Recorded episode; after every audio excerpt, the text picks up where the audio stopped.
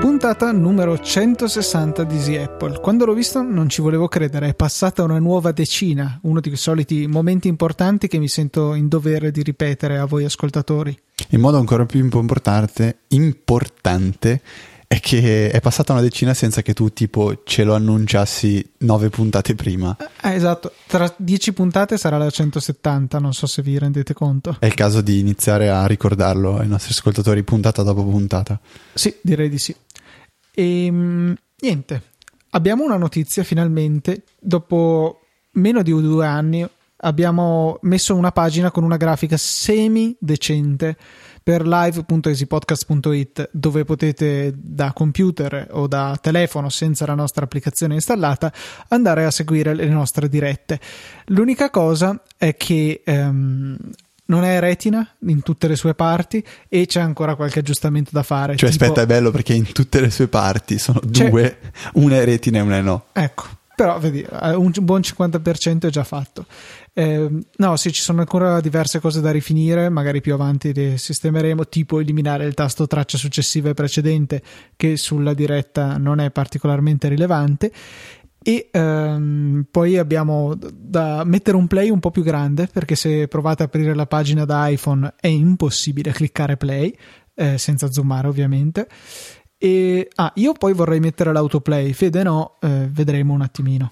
Di solito le mie idee contano poco rispetto alle tue, quindi beh, insomma, questo è quello che tu di solito...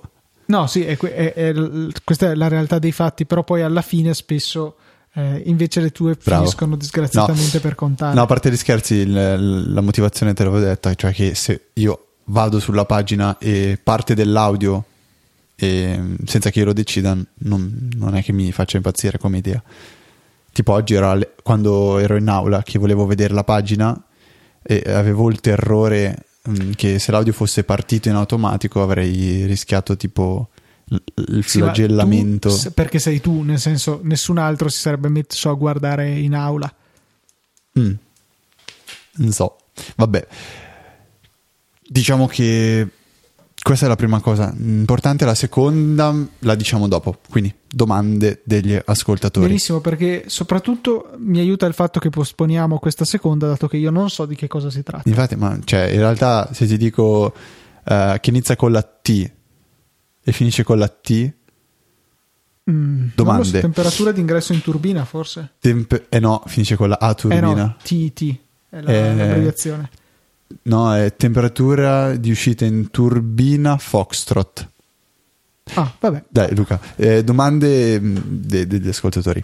Leonardo, Luca, a te. Leonardo in buona sostanza ci dice che ha intenzione di comprare un MacBook Air e ha delle necessità abbastanza standard, salvo la possibilità di utilizzare AutoCAD, programma notoriamente avido di risorse. Ci credeva dei consigli riguardo all'acquisto del Mac. Diciamo che il fattore più limitante, credo, negli Air di oggi sia il fatto che non hanno la scheda grafica dedicata, per quanto le nuove integrate sono piuttosto buone, sicuramente più buone di quelle che abbiamo io e Fede, lui nel suo vecchio MacBook Pro del 2010 e io 13 pollici e io nel mio 15, però rimane comunque il fatto che ci siamo riusciti a far andare dei CAD sui nostri computer, li abbiamo usati. Chiaro, le performance non erano entusiasmanti, però ce la si faceva, quindi con un computer più moderno ci sono buone possibilità che l'esperienza non sia poi così sgradevole, per cui salvo la raccomandazione che do a chiunque compri un Mac oggi, visto che sono quasi tutti con la RAM saldata, mettete il massimo della RAM che potete, che quella fa sempre comodo, e suggerirei anche di, magari visto questo utilizzo con AutoCAD, pensare all'acquisto del processore, quello che c'è sempre in opzione per aumentare leggermente la potenza di calcolo, che può essere che torni buona per sopperire a eventuali carenze della scheda grafica.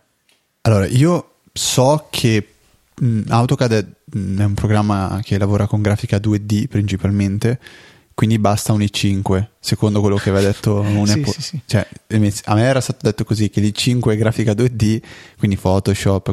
Precisiamo, stiamo dicendo stupidate. Sì. No, chi ricorda mesi e mesi fa, quando accompagnai il mio amico all'Apple Store per acquistare un nuovo MacBook, e un commesso ci disse che gli i7 erano pensati apposta per la grafica 3D e gli i5 erano pensati apposta per la grafica 2D. E allora niente, direi che con AutoCAD un i5 dovrebbe andare più che bene. Però, a parte gli scherzi, Luca ha detto bene, abbiamo usato Inventor, abbiamo usato Solid Edge, SolidWork perché li conosca, abbiamo usato KTA, abbiamo usato Virtual Lab, senza fare cose troppo complicate. Però io con un Core Duo da 2.4 GHz e la scheda grafica integrata stupida, i programmi giravano. Ovviamente noi lo facevamo a livello studentesco, cioè da studenti, e quindi cose propedeutiche. Nel momento in cui si va a utilizzare questi software per lavoro, probabilmente il computer sarà messo un pochettino più alle corde, però diciamo i programmi giravano. C'è da dire che noi li facevamo girare con Windows, mentre AutoCAD, se non sbaglio, è disponibile anche per Mac da un paio d'anni, e quindi magari potrebbe girare in modo migliore rispetto a quello che facevano i nostri computer con Windows, per avere tutti i discorsi di compatibilità e stavo dicendo palle varie, però vabbè, lo ripeto. Principalmente abbiamo detto questo, secondo me, Luca. Comunque, se non vuoi discostarti, Leonardo, da un Air, quello che ha detto Luca, secondo me, è l'unica cosa su cui ti puoi fidare. Cioè, RAM sicuramente ha la priorità. No, quello veramente per chiunque, a meno che non abbiate intenzione di sostituire il Mac veramente di frequente, conviene assolutamente provvedere all'acquisto del massimo quantitativo di RAM che potete acquistare, anche perché negli Air comunque rimane 8 giga che sì, sono abbastanza, ma non è che siano proprio tantissimissimi, e costa 100 euro l'upgrade, sì, quindi un po' meno del 10% del costo del computer.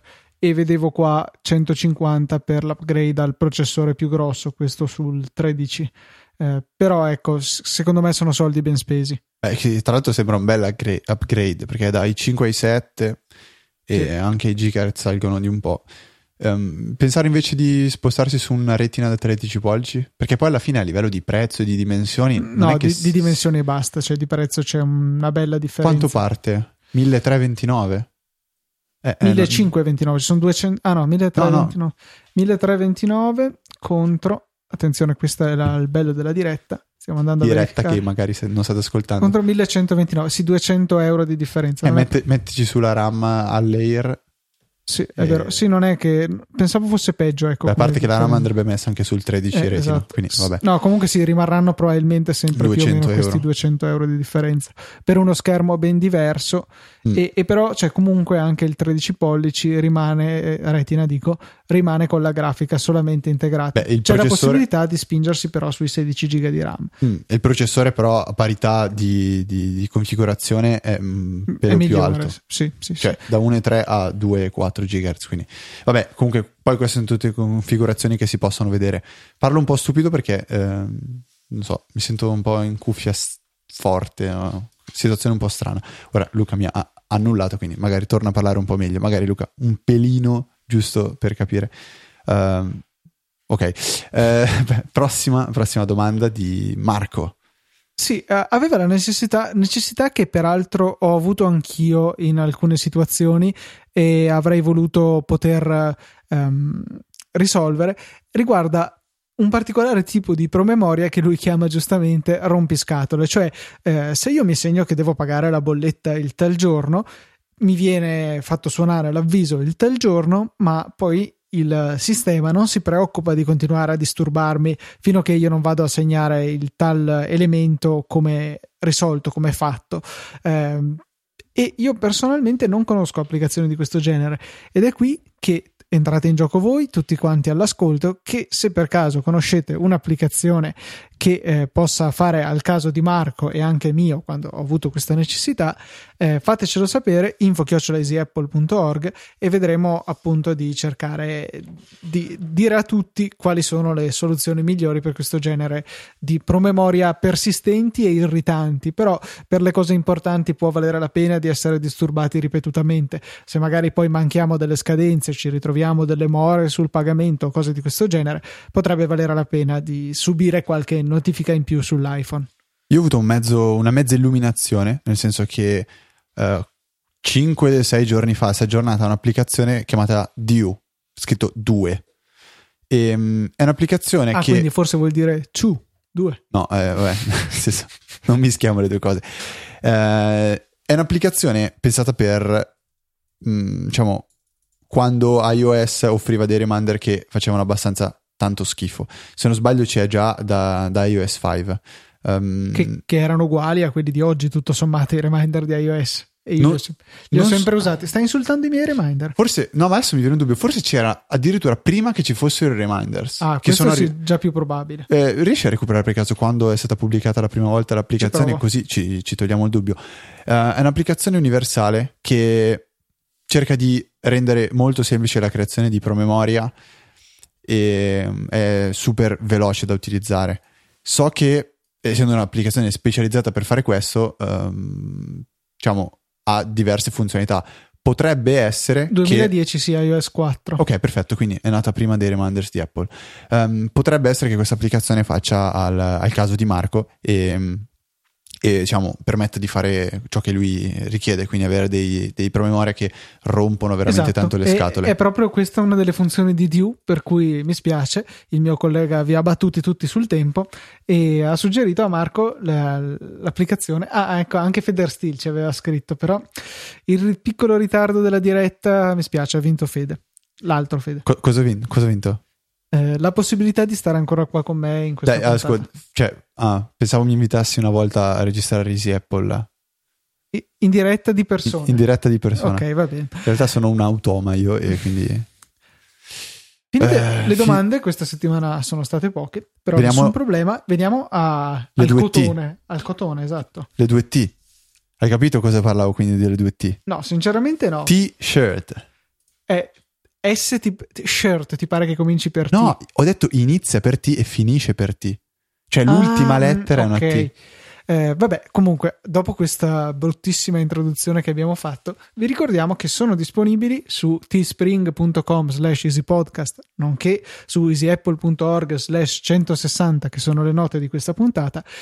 Sono disponibili le t-shirt ufficiali del nostro network, e non solo, ci sono anche le felpe, entrambe con dei prezzi del tutto concorrenziali. Sappiate che a noi non viene fuori neanche un caffè sulla vendita della singola t-shirt, e quindi voi riuscite a comprarle. Per le magliette mi pare vengano circa 18 euro scarsi, secondo me meno, e avevo fatto un paio di conti, secondo me sono 12 più 10 di spedizione dollari. Quindi sì, vengono 17 euro e qualcosa, e vi prenderete una bellissima maglietta con il nostro bellissimo logo, ricordiamo disegnato da Andrea Cau, che ringraziamo ancora, piantato sul petto. Avevamo pensato di metterlo sul cuore per farvi dimostrare ancora di più amore verso il nostro network, però ci sembrava un po' eccessivo, allora l'abbiamo messo in centro. C'è anche la felpa con tanto di cappuccio e tasche grandi, dove potete mettervi tutta la collezione in vinile di Easy Podcast. sì, sicuramente guarda che sarebbe carino fare l'edizione Collector's Edition con tutte le puntate in vinile. Vabbè, a parte questa tua piccola malattia, ci teniamo a precisare questo: le magliette sono una sorta di Kickstarter, nel senso che fino a che non ne verranno vendute almeno 30 non verranno proprio realizzate. Nel frattempo suona il telefono di Luca, vabbè, un piccolissimo dettaglio. Devi rispondere, Luca? Sì, scusate, okay. Bellissima questa, vai avanti. Va bene, ciao, addio. Sono solo, ho tutto il potere in questo momento e mi sento grossissimo. No, a parte gli scherzi, a parte che fa strano parlare da solo, però vabbè. Finché non venderemo 30 di queste magliette, nessuno riuscirà ad averle, quindi ad oggi ne sono state vendute 8, quindi 8 in meno di una settimana ci fa abbastanza ben sperare. Però se non arriveremo a 30, quindi ne venderemo 27, facciamo così, nessuno prenderà queste magliette, rimarranno, diciamo, non vi verranno sottratti soldi e questo progetto andrà a morire. Quindi noi ve lo richiediamo e ve lo ririchiederemo anche settimana prossima e quella dopo ancora, di veramente farci un pensierino, perché al di là di supportare il network con, come ha detto Luca prima, meno di $1, sarebbe motivo di orgoglio mio, di Luca, nel senso che saremmo veramente molto felici di renderci conto che basta, finita qua. Non concludo neanche la frase perché la metto, cioè penso di aver trasmesso i sentimenti che volevo trasmettere. Se non ce l'ho fatta, ne sono abituato. Vabbè, a parte questa doppia T e a parte la mia telefonata, possiamo rientrare in puntata ufficialmente. Ok, e ritorniamo a registrare. Il telefono di Luca vibra. Adesso sbatto fuori lui. Se mi date il permesso. È mio fratello la causa di tutto. Se mi date il permesso. @albiz94. Andate su Twitter e lamentatevi perché non è possibile. Allora, in settimana è stata resa gratuita un'applicazione che è un gioco che ha segnato la mia infanzia. Beh, segnato forse no, però è un gioco a cui ho giocato veramente tantissimo tempo quando ero piccolino sul Dreamcast, che è una console della Sega. E il gioco si chiama Crazy Taxi, lo avrete sicuramente visto nelle sale giochi, se siete mai stati quando magari eravate più giovani, avete sicuramente giocato a questo gioco dove voi impersonate un taxista e dovete far salire delle persone, dei clienti, e portarli alla loro destinazione. Il gioco è un classico arcade, quindi non è un gioco di simulazione, potete andare avanti o indietro con la macchina, curvare. Il gioco è divertentissimo perché si parte, si ha tipo 100 secondi e andando a recuperare un cliente ve ne verranno dati N. Portando il cliente a destinazione il più velocemente possibile potrete ricevere dei bonus. I clienti saranno tipo verdi, arancioni, gialli e rossi, e più il colore sarà verso il verde più loro saranno contenti. E allo stesso modo, quando andate proprio a prendere un cliente, questo cliente avrà diversi colori, anche qui verde, giallo, arancione e rosso, e a seconda del colore vi verrà diciamo impostata una destinazione, una meta più o meno lontana. Ovviamente quelle più lontane sono quelle che vi danno più ricompense, quelle più corte sono quelle che ve ne danno meno, però sono ovviamente più facili da raggiungere. Il gioco su iOS secondo me è realizzato bene, nel senso che non essendo un gioco di simulazione non è preimpostato per l'utilizzo del giroscopio, cosa che trovo molto intelligente perché essendo proprio un gioco arcade nato per controller digitali e non analogici, quindi magari anche proprio le sale giochi, come si dice, il fatto di avere semplicemente il tasto destra-sinistra va più che bene. E poi si ha il tasto marcia avanti, marcia indietro, quindi voi mettete la marcia, la macchina accelera, non è che dovete premere nessun acceleratore, tenete premuto sulla marcia e la macchina si muove. È divertentissimo. La cosa è universale, sempre importante. La cosa che a me non piace, però c'è ben poco da fare mi sa a questo punto, che essendo diventato gratuito io non ho capito se è una cosa definitiva o no, però è stato gratuito per un po', dovrebbe esserlo tuttora, e scaricandolo si hanno delle pubblicità aggressivissime, nel senso che vi compaiono proprio tutto schermo e voi l'unica cosa che dovete fare è cercare di premere la X che c'è in un angolino piccolo e poi riprendere a giocare. È una direzione ormai che abbiamo visto, stanno prendendo tantissimi sviluppatori, tantissime software house. Cosa ci possiamo fare noi da utenti? Non lo so, perché a quanto pare se il modello funziona vuol dire che tutto sommato a noi, o meglio alla maggior parte di noi utenti, sta bene. Però vabbè, a parte questa parte un po' più filosofica, il gioco è divertentissimo, sicuramente più gratuitissimo, più divertente di Flappy Bird, Luca. Ma senti, non scherziamo. Tra l'altro ho letto che il creatore di Flappy Bird sta considerando l'opportunità di farlo ritornare sugli App Store di Apple e il Play Store di Google anche se non si tratta di una cosa che accadrà a breve. Forse ha cambiato idea, appunto, riguardo alla disponibilità del suo gioco. Personalmente ci spero, perché mentre gli amici androidi hanno la possibilità di scaricarsi l'APK, che è l'IPA della situazione, insomma l'applicazione da siti terzi che l'hanno caricata, e installarla sul loro dispositivo, noi utenti iOS siamo un po' bloccati, perché chi non l'ha scaricata, a meno di non fare il jailbreak o comunque procedure abbastanza intricate, non ha la possibilità di ottenere Flappy Bird. Personalmente sono dovuto andare in soccorso di un'amica e fargliela scaricare con il mio account, cosa che è possibile, insomma. Andate nelle impostazioni dello store, uscite dall'account utilizzato normalmente, entrate col vostro, scaricate Flappy Bird dalla tab acquistati, e poi insomma il vostro amico vi ringrazierà a vita. Cioè, hai trovato un'amica che ti ha chiesto se le davi Flappy Bird? No, cioè eravamo lì fuori una sera con Sven. È arrivato il messaggio: Luca, ho bisogno di Flappy Bird. E tu, ma in che senso? No, vabbè, a parte le boiate solite che... Vabbè, ormai Luca, cioè dobbiamo farle, perché sennò poi ci querelano. Cioè non è che ci querelano se le facciamo. Se non le facciamo, dopo la gente si dice: ma questo è veramente Easy Apple? No. C'è un giochino che mi hai fatto vedere. Oggi si parla principalmente, in effetti, di giochini. È perché tutte le risorse in settimana le abbiamo utilizzate per realizzare il nuovo live.easypodcast.it, che se non avete ancora visitato ve lo riripetiamo, cioè andate a vederlo, perché è quasi un'opera d'arte, che poi verrà sistemata entro e alla 14 anni. L'altro giochino in questione, un giochino che ho trovato io clamorosamente, si chiama Smash Hit. Era gratuito naturalmente quando l'ho scaricato, unica ragione per cui scopro dei giochi. Non so, adesso magari verifica te, Fede.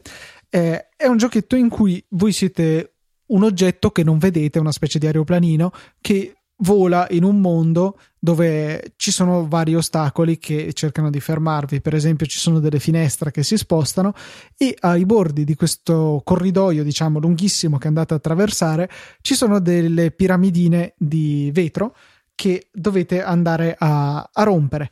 Per romperle dovete lanciare delle sferette di acciaio, semplicemente toccando nella direzione dove volete sparare. Avete un numero di colpi limitato e ne accumulerete di nuovi andando a rompere le piramidine di vetro. Il gioco si fa sempre più interessante, perché man mano che procedete vi ritrovate, ad esempio, porte chiuse davanti a voi, e per aprirle dovete colpire un bersaglio. Non mi viene in mente Mosconi quando uno dice porta chiusa, vabbè, però... Non mettiamo nelle note della puntata, andate su YouTube se volete informazioni, su Germano Mosconi, mio concittadino. Lo dici con orgoglio. Cioè... No, non troppissimo, però vabbè. Comunque, dovrete colpire, ecco, i bersagli per aprire le porte. Poi, man mano che andate avanti, ci sono addirittura due bersagli che vanno colpiti in contemporanea per riuscire ad aprire il varco. E chiaramente, andando avanti, la difficoltà aumenta e diventa sempre più veloce, è difficile colpire gli obiettivi. È un giochino semplice, di quelli che piacciono a me, perché non hanno nessuna trama e generalmente, a meno che non siate molto bravi, una partita non dura più di qualche minuto, per cui va molto bene come passatempo estemporaneo. Che brutto modo di dire, e che brutte parole accostate. Vabbè, accostate, brutte parole. Parole a caso. Vabbè. Andando avanti, io devo dire questa cosa però in punta di piedi, perché rischio, secondo me, tipo di essere schernito a vita, però allo stesso tempo rischio di guadagnare tanto rispetto da parte di alcuni ascoltatori, nel senso che è da un paio di settimane che ho rispolverato una cosa chiamata Magic the Gathering, ovvero un gioco di carte che mi ha tenuto compagnia durante tutte le medie e la prima parte del liceo, dopodiché è stato abbandonato perché non ricordo assolutamente il perché. Magic the Gathering, che chiamerò Magic e Stop, è un gioco di carte fantastico, che esiste da, penso, fine anni 90. Anzi, secondo me anche metà degli anni 90, però lasciamo perdere questo. E ho voluto in questi giorni, a parte rispolverare le carte, mettersi a giocare con un amico che gioca ancora Magic, che mi rivolge la parola dopo che ha riscoperto ha scoperto questa cosa, ho deciso di vedere un po' cosa c'è online riguardo questo gioco, e la prima cosa che ho fatto è aprire l'App Store e andare un attimo a cercare, e ho scoperto che, o meglio, mi sono ricordato vedendolo che esiste il gioco ufficiale di Magic in versione 2013 e versione 2014.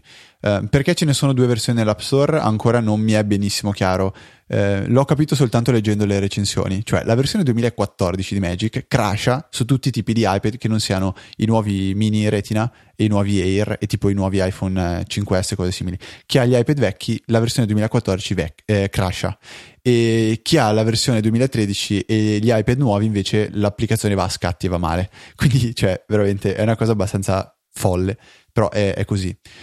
Il gioco è gratuito e stranamente, un po' come prima parlandone di Crazy Taxi, ha la possibilità di, qui non c'è pubblicità, però si possono sbloccare varie funzionalità del gioco tramite in-app.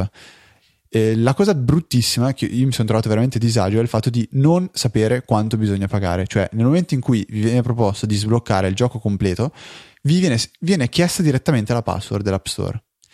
Io penso che una cosa del genere non sia neanche legale, cioè sicuramente Apple non dovrebbe permettere cose del genere, cioè ti viene chiesta la password, magari io la metto in buona fede perché non lo so, penso di essere poi portato a una pagina dove mi viene detto guarda che stai per pagare tot euro, io non l'ho messa, cioè nel senso voglio almeno sapere che cosa sto facendo prima di mettere una password.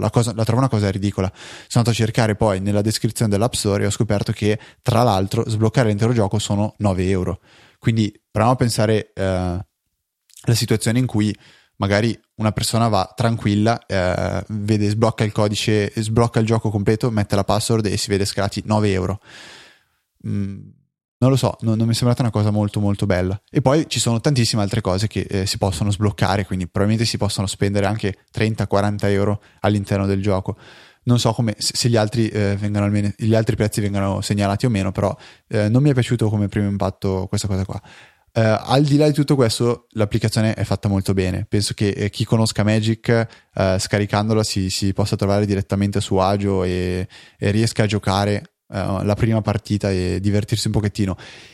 Chi tipo come Luca non dovesse conoscere il gioco potrebbe tranquillamente scaricarla, e inizialmente c'è un tutorial in cui viene spiegato il gioco, solo che si perde tutto il fascino dell'avere le carte in mano e poter mescolare il grimorio con le proprie mani. Le persone veramente serie usano un iPad per ogni carta. Sì, ma a parte gli scherzi, c'è un progetto per cui tu puoi giocare a Magic usando tipo degli iPhone o degli iPod Touch. Vabbè, è una cosa in cui non ho voluto... Comodo mischiare le carte, sì, magari parte... poi ti cadono le carte. Boh, ma cioè, non ho idea di come funzioni sta cosa, però non ho voluto approfondire.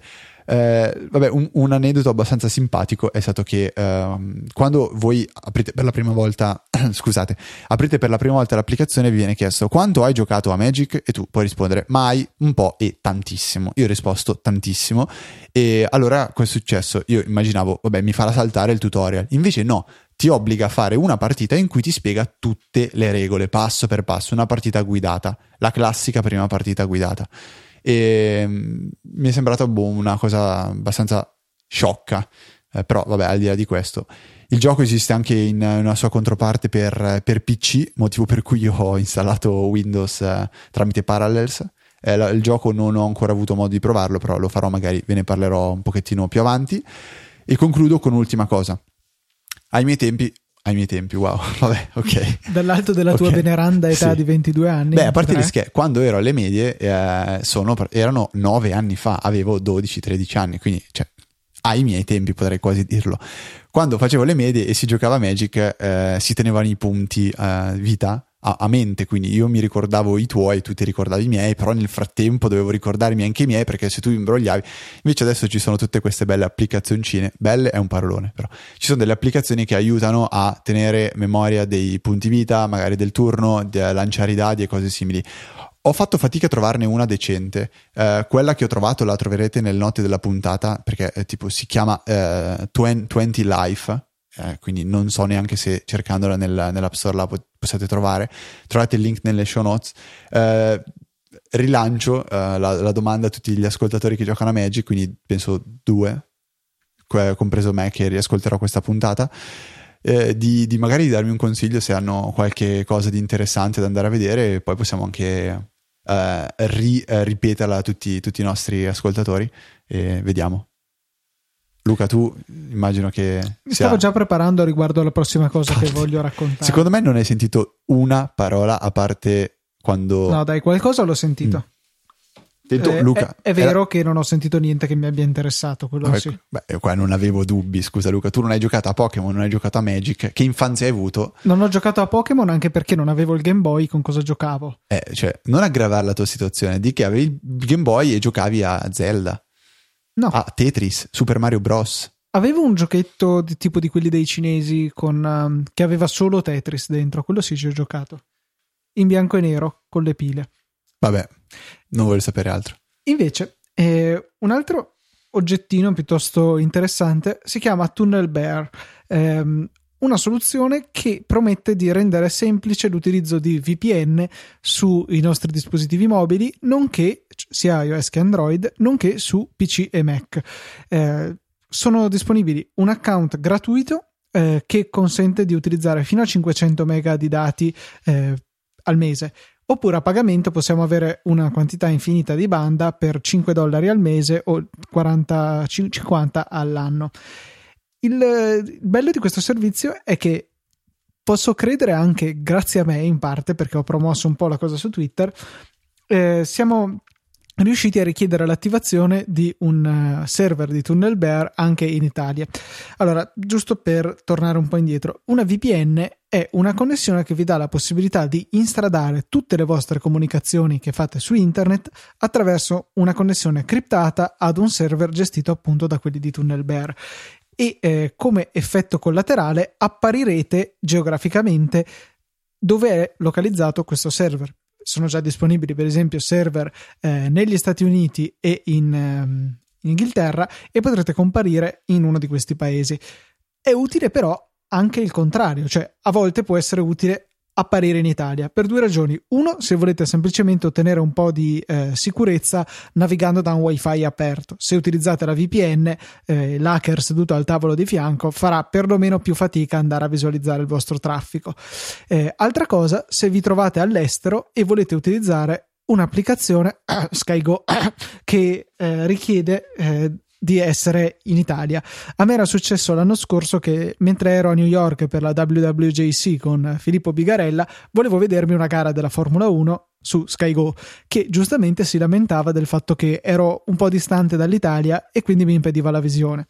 Tramite la VPN che ho presso il mio router, quindi a casa, riuscivo sì a apparire in Italia, ma il mio upload da casa era insufficiente a gestire lo streaming di SkyGo, per cui mi ritrovavo a vedere, 15 secondi di video fluido e poi 20 secondi di bufferizzazione e avanti così, per cui avere un server dedicato come quello che può fornirci Tunnel Bear può essere molto utile. In più l'offerta gratuita di 500 mega credo che siano già sufficienti a coprire le necessità di un utilizzo base. In aggiunta si può ottenere una tantum, 1 giga aggiuntivo da utilizzare nel mese corrente, semplicemente con la loro promozione, per cui voi twittate una specie di pubblicità a Tunnel Bear, comunque con un tweet singolo, non è che poi prendono possesso del vostro account e cominciano a twittare cose a caso, e potrete appunto sfruttare il servizio con 1 giga aggiuntivo in modo totalmente gratuito. Io personalmente VPN usate un paio di volte, non dirò mai per cosa. No, io le uso costantemente, cioè io lo uso principalmente non per la questione della privacy, ma per potermi connettere alla rete domestica per accedere a delle risorse che non sono esposte su internet. Sì, beh, quello, cioè, è un uso particolare, bisogna avere il serverino su cui ci sono le cose che ci interessa andare a recuperare. Usi reali. No, un altro uso per dire è poter utilizzare le applicazioni VoIP su rete 3G con gli operatori che lo bloccano, ad esempio con Team, anche se per ragioni tecniche il VoIP tende a non funzionare benissimo dentro una VPN, però almeno funziona rispetto a non funzionare per niente. O se siete al Poli e il Poli non vi fa tipo ascoltare Easy Apple.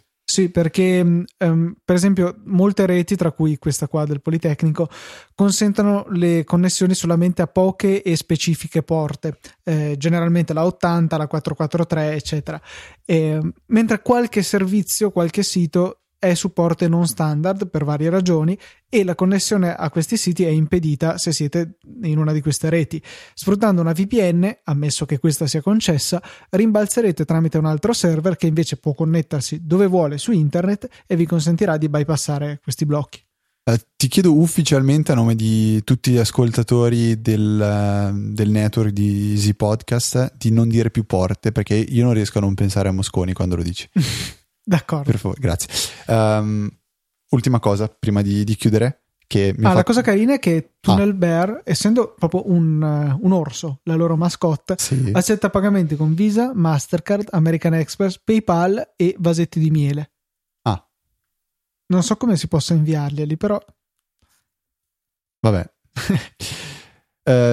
Sì, un po' imbarazzante. No, è bello il sito comunque, cioè, gli orsacchiotti sono simpatici perché ci sono i tre piani, Little, Giant e Grizzly, e Little è un orsacchiottino piccolo, Giant è un orsacchiotto normale e invece Grizzly è tipo un orsacchiotto King Kong che spara il laser dagli occhi, distrugge degli aeroplani, quindi vabbè, è una cosa un po' esagerata.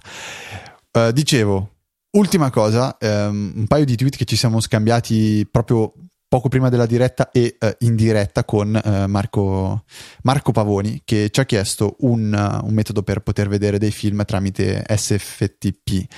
E lui dice che in casa usa Infuse, ma quando è fuori casa fa molto fatica.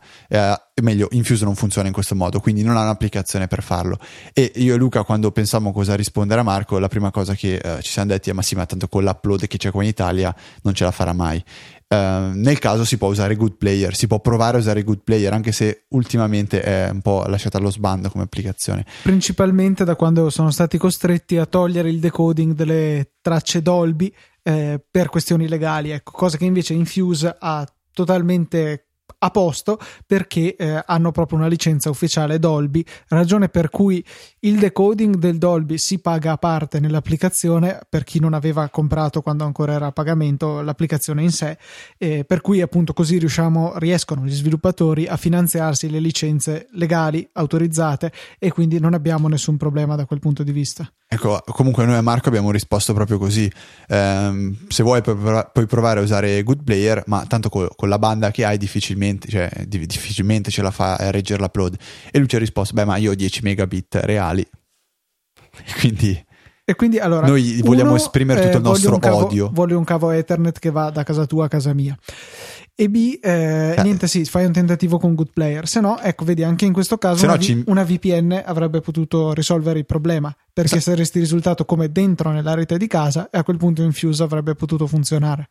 No, se ci ospita a casa sua un weekend proviamo a trovare una soluzione, cioè ne parliamo, capisci? Cioè a voce noi portiamo i nostri Mac e ti lasciamo un Raspberry lì in casa e modo lo troviamo, secondo me. No? Dai, andiamo a concludere, direi, Fede. Cosa concludiamo dicendo? Ciao. No, vabbè, diciamo, mi raccomando, ragazzi, pensateci veramente sulle magliette. Il link lo trovate a fine puntata. $12 la maglietta, circa 10 o 11, adesso mi viene il dubbio, per le spedizioni. Convertiti in euro sono poco meno di 18. La maglietta, secondo noi, è fatta bene, nel senso, è un po' alle maniche, il buco pulita per la testa, sì, completa. C'è tutte le feature della maglietta. Molti hanno avuto problemi con le taglie. C'è una vocina chiamata sizing info, solo che, come piace molto a Luca, dovete praticamente misurarvi il petto in pollici, oppure misurarvelo in centimetri e convertirlo in pollici. Tra parentesi, sapete che potete usare Google direttamente per le conversioni? Scrivete, che ne so, 50 centimetri in inches, pollici, e vi va automaticamente a fare la conversione. È molto comodo, funziona un po' con tutte le unità di misura e è il metodo più rapido, secondo me, soprattutto su Mac, in cui magari non abbiamo, come su iPhone, applicazioni dedicate alle conversioni di misura. È il metodo più rapido per ottenere una risposta. Cioè tu su Mac hai un'applicazione dedicata alla... No, su Mac non ce l'ho, sull'iPhone sì. Ma va... Cioè hai Spotlight, cosa ti serve l'applicazione? Perché è bellina. Vabbè... Niente, diciamo che siamo giunti alla conclusione di questa bella puntata. e beh, ben poco c'è da dire ancora, quindi vi porgiamo sempre i nostri saluti, quindi un saluto da... No, Luca vuol dire qualcosa? No, niente, stavo pensando a metti quei casi in cui devi convertire una goccia del sistema imperiale in un cucchiaio da tè, cioè un cucchiaio da tavolo americano, è un problema. È un problema, secondo me Google lo fa. No, tu di solito vuoi sempre convertire le monete in sesterzi. Esatto, sì. Oppure, non so, metti caso che ti capita di dover convertire una yarda cuba in un barile. Cioè... No, ma non si vede che stai leggendo cose a caso sull'iPhone, Luca. Vabbè, io dirò vabbè. Questa puntata la chiamiamo vabbè o la chiamiamo... Vabbè. Ok, va bene, abbiamo capito. No, la chiamiamo il nuovo Easy Radio. Sì, la grande innovazione. Va bene, niente, un saluto da Federico Travaini e un saluto da Luca Zorzi. Ci sentiamo la settimana prossima.